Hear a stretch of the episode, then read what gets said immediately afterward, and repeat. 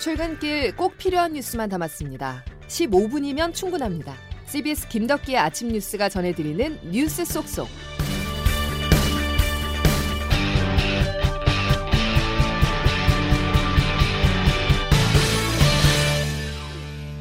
여러분 안녕하십니까? 2월 5일 김덕기 아침 뉴스입니다.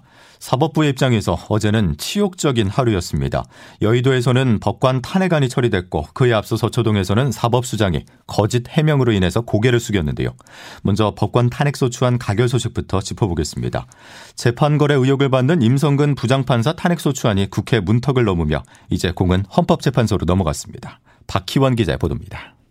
법관 임성근 탄핵 소추안은 가결되었음을 선포합니다. 모든 공은 헌법재판소로 넘어갔습니다.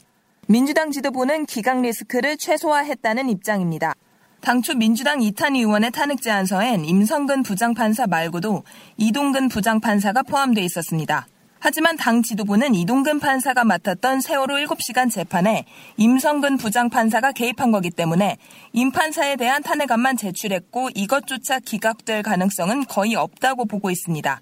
또 탄핵안이 가결 정족수 151표를 훌쩍 웃돌며 압도적으로 본회의를 통과하면서 정무적 부담도 덜었다고 자평합니다. 헌법재판소가 들여다볼 쟁점은 크게 두 가지입니다. 이달 28일에 임기가 끝나면 임부장 판사는 민간인이 되는데 민간인이 파면 대상이 될 수 있느냐는 게 첫 번째. 그 다음으로 1심 재판과 달리 직권남용 혐의 말고도 임부장 판사의 재판 개입 행위가 파면할 만큼의 위헌적 행위인지가 두 번째 쟁점입니다. 탄핵 심판은 구두변론 절차로 진행되기 때문에 심리가 길어질 거라는 전망도 나오는 가운데 헌법재판관 9명 중 6명 이상이 동의하면 임부장 판사에 대한 탄핵안은 최종 확정됩니다. CBS 뉴스 박희원입니다. 초유의 법관 탄핵 소추에 이어서 사법부의 또 다른 위기는 김명수 대법원장의 거짓 해명 논란입니다. 이 역시 초유의 상황으로 지난해 임성근 부장판사가 김명수 대법원장에게 사표 수리를 요청하자 여권 탄핵 기류를 들며 이를 거부했는데요. 사법부가 입법부의 눈치를 본 것이라면서 비판이 거세지고 있습니다. 박성환 기자입니다. 임성근 판사는 작년 5월 김명수 대법원장에게 사의를 밝히면 하는 대화의 녹음 파일을 어제 공개했습니다. 녹음 속 김 대법원장은 사표를 수리해달라는 임판사에게 정치권의 법관 탄핵 논의를 수차례 언급하며 수리가 어렵다는 입장을 밝혔습니다. 톡 까놓고 이야기하면 네. 지금 뭐 탄핵하자고 저래 나고 설치고 있는데 네. 김 대법원장 본인은 탄핵에 부정적이라는 취지의 발언도 했습니다. 녹취록이 공개되자 당초 임판사에게 탄핵을 언급한 적이 없다고 잡아댔던 김명수 대법원장은 거짓말 논란에 휩싸이며 직격탄을 맞았습니다. 김 대법원장은 기억이 불분명했다며 다급히 사과했지만 법원의 분위기는 싸늘합니다. 사법부의 수장이 여권의 탄핵 논의를 의식해 정치적 행보를 했다는 비판과 함께 거짓 해명 논란까지 더해지자 참담하다는 반응이 나옵니다. CBS 뉴스 박성환입니다. 법원이 술렁이고 있습니다. 법원 내부에서는 독립성과 신뢰성이 생명인 사법부의 이미지가 추락했다는 볼멘 소리까지 나오고 있는데요. 이어서 조태인 기자입니다. 거짓 해명 논란에 김명수 대법원장은 어제 고개를 숙였습니다. 이게 어쨌든 임성근 부장 판사님과 그리고 실망을 드린 모든 분들께 깊은 사과와 죄송하다는 말씀을 드립니다. 사법부 수장의 입장이 하루 만에 번복되자 법원 내부에서는 곧바로 충격이라는 반응이 나왔습니다.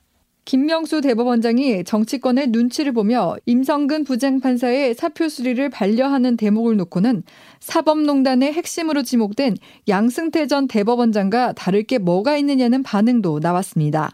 김 대법원장이 사법부 수장으로서 사법부의 독립을 지키기보다는 정치권의 눈치만 봤다는 겁니다.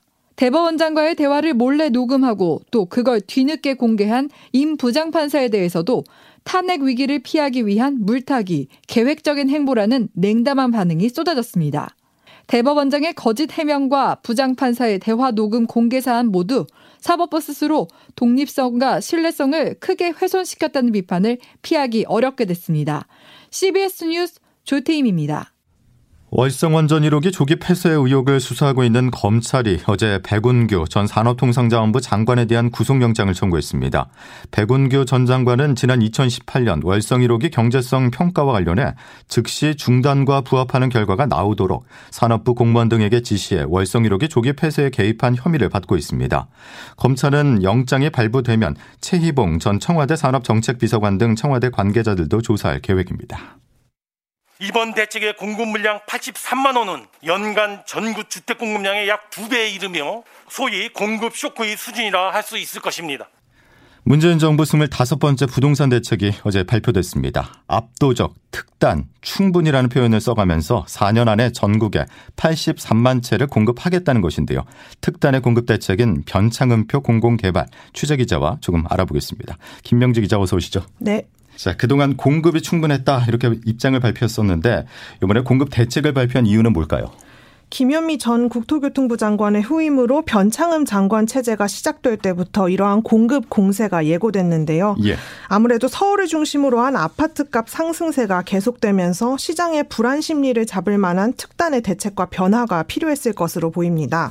정부는 여전히 그간 공급량이 많았다는 입장을 바꾸진 않고 있지만 가구 분화 등의 변수로 수요 대응에 한계가 있었다는 점은 인정하고 있습니다. 예. 그래서 어디에 얼마나 짓겠다는 거죠? 어제 발표에 따르면 서울에서만 32만 3천 호, 수도권 61만 6천 호에 지방에서도 22만 호가 더해져서 전국적으로는 83만 6천 호가 됩니다. 예. 대표적으로 역세권과 준공업 지역 등을 대상으로 LH나 SH 등 공공이 주도해 주거와 상업 기능을 살리는 도심 공공주택 복합 사업이나 공공이 직접 시행사로 재개발, 재건축에 나서서 분양까지 주도하는 공공 직접 시행 정비 사업이 있습니다. 문제는 이게 구체적으로 어느 지역이나 단지를 통해서인지 정확히 공개되지 않았다는 건데요. 예. 다만 국토부는 개발 가능한 지역에서 참여율을 보수적으로 잡아 산출했고 신규 택지에 대해서도 지자체와 협의를 진행 중이라고 설명했습니다. 예. 그러니까 구체적인 구역 어디인지는 아직 알 수가 없는 상황인데 이 서울에만 새로 공급될 물량이 강남 3구 아파트를 모두 합한 규모다라고 전해지고 있잖아요. 언제쯤 입주는 가능할까요? 전체적으로는 2025년까지를 우선 목표로 하고 있는데요. 일단 최대한 빠른 시일 내에 도심 공공주택 복합사업 등의 참여를 희망하는 토지 소유주나 주민들과 협의에 들어갈 것으로 보입니다. 예. 신규 공공택지는 지자체와의 협의 진행 상황에 따라 이번 상반기 중 두세 차례 나눠서 발표될 예정입니다. 다만 이게 아까 말씀드렸듯이 구체적인 지역이나 단지가 아직 공개되지 않았다는 점에서 볼 수 있듯이 당장 입주하는 거리가 좀 있죠.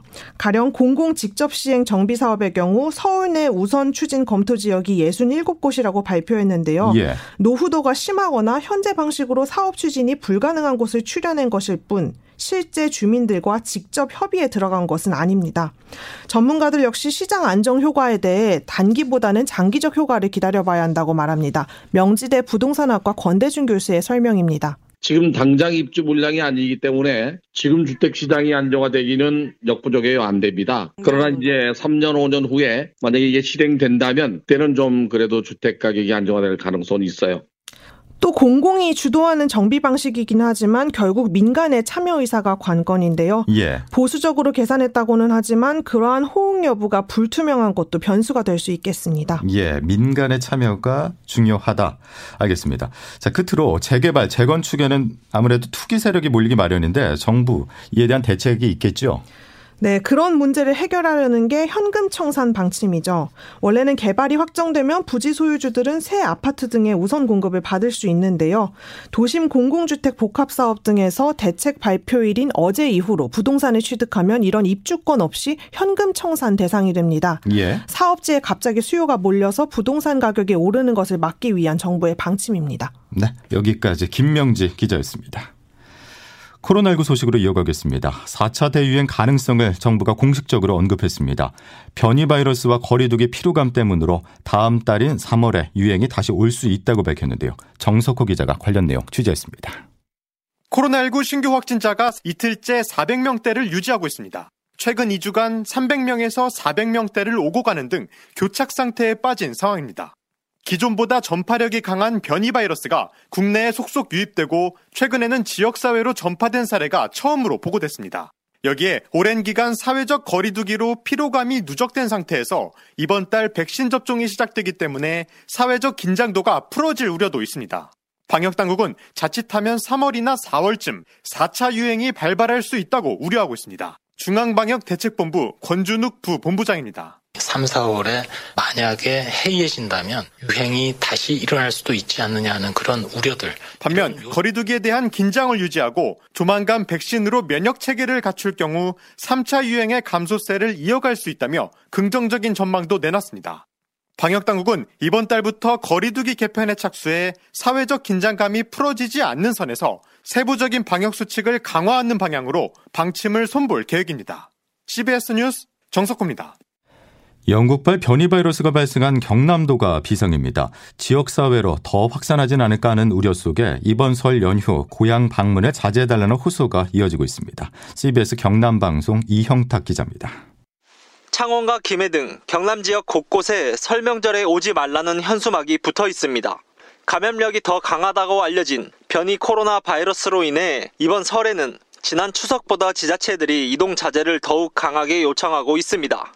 어르신들도 타 지역에 살아 자주 못 보는 자녀와 손주가 명절 때만큼이라도 보고 싶지만 이번에는 더 참아야지 하는 반응이 대다수입니다. 전쟁 난 것도 아니고 자식 두고도 못 보니까 다 이 코로나 때문에 참 마음은 아파도 참아야 되잖아. 명절은 안 오는 게 자든 건강이 최고니까. 자녀들도 고향을 찾지 못해 안타까운 마음은 마찬가지. 갓 태어난 손주를 부모님에게 직접 보여드리고 싶은데 5인 이상 사적 모임은 금지라 마음을 접은 사람들도 많습니다. 애까지 있으니까 이제 3명이 돼가지고 코로나 감염 우려도 있고 5인 이상 모임도 이제 금지돼 있으니까 이번에는 뭐 본가도 그렇고 저가도 그렇고 방문을 하지 않을 생각이고요. 이게 뭐 매년 그런 것보다 올해는 뭐 안 움직이는 게 서로가 낫지 않나. 경상남도는 문자나 전화 등 비대면 방식으로 고향 방문 자제를 요청하고 있습니다. CBS 뉴스 이형 탁입니다. 독일과 프랑스가 아스트라제네카 백신을 65세 이상 고령층에 접종하지 않기로 결정한 데 이어서 폴란드는 60세 미만, 벨기에는 55세 미만에만 접종하는 등 백신 접종을 제한하는 국가가 늘고 있습니다. 아스트라제네카 백신 1천만 명분을 구매한 우리 정부도 고심이 깊어지고 있는데요. 앞서 백신 검증 자문단 회의에서는 고령자 접종이 가능하다고 판정을 했었지만 어제 중앙약사심의위원회에서는 논의가 거듭되다가 결과 발표가 오늘로 미뤄져 어떤 결정이 나올지 관심입니다. 네이버가 여론 조작과 광고 논란을 빚었던 실시간 검색어 서비스를 16년 만에 완전히 폐지합니다. 네이버는 오는 25일 포털 급상승 검색어 서비스와 모바일 네이버 홈의 검색 차트판을 종료한다고 밝혔습니다. 한편 카카오는 지난해 2월 포털 다음에 실시간 이슈 검색어 서비스를 폐지한 바 있습니다. 김덕기 아침 뉴스 여러분 함께하고 계십니다. 이제 기상청 연결해서 오늘 날씨 자세히 알아보겠습니다. 김수진 기상 리포터 전해주시죠. 네, 금요일인 오늘 아침 추위의 기세가 한풀 꺾였습니다. 여전히 아침 기온 영하권에서 출발하고 있는 곳이 많습니다만 현재 서울 영하 3.9도를 비롯해 대부분 어제보다 평년보다 다소 높은 기온으로 출발하고 있고요. 특히 오늘 낮부터는 비교적 온화한 남서풍이 불어오면서 한층 더 포근한 겨울 날씨가 이어지겠습니다. 오늘 서울과 대전이 8도까지 오르겠고 원주 7도, 대구 9도, 광주 10도의 분포로 평년 기온을 4도에서 7도가량 크게 웃돌겠습니다. 이런 가운데 오늘 미세먼지 걱정 걱정은 없겠습니다만 전국적으로 구름만이 끼겠고요. 오후부터 밤사이 제주를 중심으로 비나 눈이 조금 내리는 곳 있겠습니다. 또 오늘 밤에 전남 남해안 내일 새벽부터 아침 사이에는 경기 동부와 강원 영서 내일 밤에도 경기 남부와 강원 영서 충청 북부 지역을 중심으로 빗방울이 떨어지는 곳이 있겠습니다. 다만 현재 강원 영동과 영남 지역 곳곳에 건조특보가 발효 중인 가운데 동쪽 지역으로는 바람이 무척 강하게 불 것으로 보여서 시설물 관리와 낙하물 안전사고 또 산불 등 화재 예방 예방에도 각별히 유의하셔야겠습니다. 그리고 주말인 내일은 서울의 한낮 기온이 10도까지 오르는 등 오늘보다 더 포근하겠고요. 주일 낮부터 다시 찬바람이 불기 시작하면서 다음 주 월요일에는 반짝 추워지겠습니다. 지금까지 날씨였습니다. 국민의 희생이 뒤따르는 방역 조치는 이제 한계에 도달했다는 지적이 일고 있습니다. 장기간 이어진 영업 제한으로 소상공인들은 벼랑 끝까지 내몰렸고 노숙인 시설의 집합 금지 조치가 집단 감염은 막았지만 이들의 배고픔을 해결하진 못했는데요. 정부가 이번 주말 방역 수칙 조정 여부를 발표할 예정입니다. 국민의 희생은 화수분이 아니라는 점을 기억해야 할 겁니다. 금요일 김덕희 아침 뉴스는 여기까지입니다. 다음 주에 다시 뵙죠. 고맙습니다.